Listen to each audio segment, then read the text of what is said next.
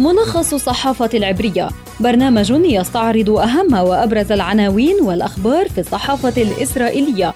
ملخص الصحافة العبرية زبدة القيل والقال في صحافة إسرائيل. طابت أوقاتكم مستمعينا إليكم ملخص الصحافة العبرية يعده يقدمه لكم عبر شبكة أجيال الإذاعية خلدون البرغوثي وأستعرض معكم أبرز ما تناولته عناوين وسائل الإعلام الإسرائيلية صباح اليوم.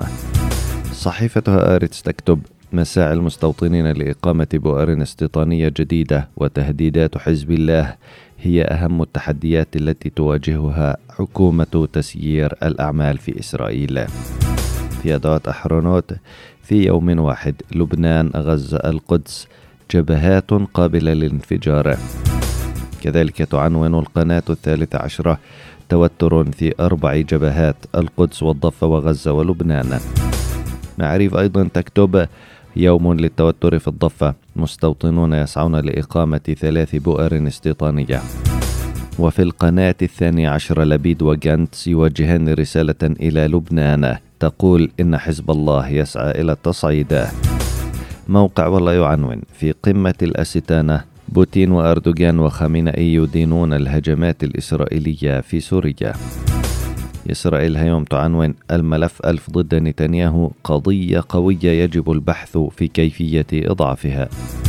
وفي هيئة البث الإسرائيلية زعيم قائمة الصهيونية الدينية بتسلئيل سموتريتش يطالب مقربين من نتنياهو بعدم التدخل في القائمة وفي التحالف مع إتمار بن جفير ركزت وسائل الإعلام العبرية على الوضع الأمني في عدة جبهات باعتبار التصعيد الوارد فيها أبرز التحديات التي تواجهها حكومة تسيير الأعمال في إسرائيل برئاسة يائير لبيدة.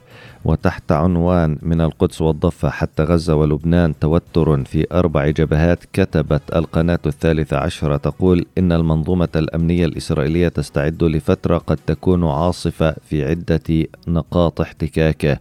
وعملية الطعن في القدس يوم أمس تثير مخاوف من موجة عمليات جديدة. بالمقابل فإن مساعي المستوطنين لإقامة بؤر استيطانية جديدة في الضفة قد تساهم في إشعال المنطقة.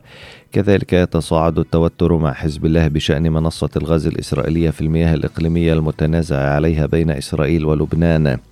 أما في غزة فإن استمرار عمليات إطلاق النار والصواريخ يثير القلق من تصعيد جديد. في هذا الشأن كتب عاموس هارئيل في صحيفتها آريتس أن الحكومة الإسرائيلية برئاسة يائير لبيد تواجه في أيامها الأولى تحديات أبرزها مساعي المستوطنين لإقامة بؤر استيطانية جديدة الأمر الذي يسعى الجيش والشرطة لمنع آلاف المستوطنين من فعله. بالمقابل يصعد حزب الله في الشمال مستغلا قضية الخلاف على الحدود المائية بين إسرائيل ولبنان. وهذه التحديات يقول هارئيل في هآرتس قد تتصاعد مع اقتراب إسرائيل من الانتخابات العامة. معاريف من ناحيتها وصفت مساعي المستوطنين لإقامة البؤر الاستيطانية اليوم بأنه يوم معركة. وقالت الصحيفة إن وزير الجيش بيني جانتس اطلع على خطط قادة المستوطنين ووجه رسالة لهم يقول فيها إن خططهم غير قانونية وإنه أصدر تعليمات لقادة الأمن لمنع هذه النشاطات والتعامل معها.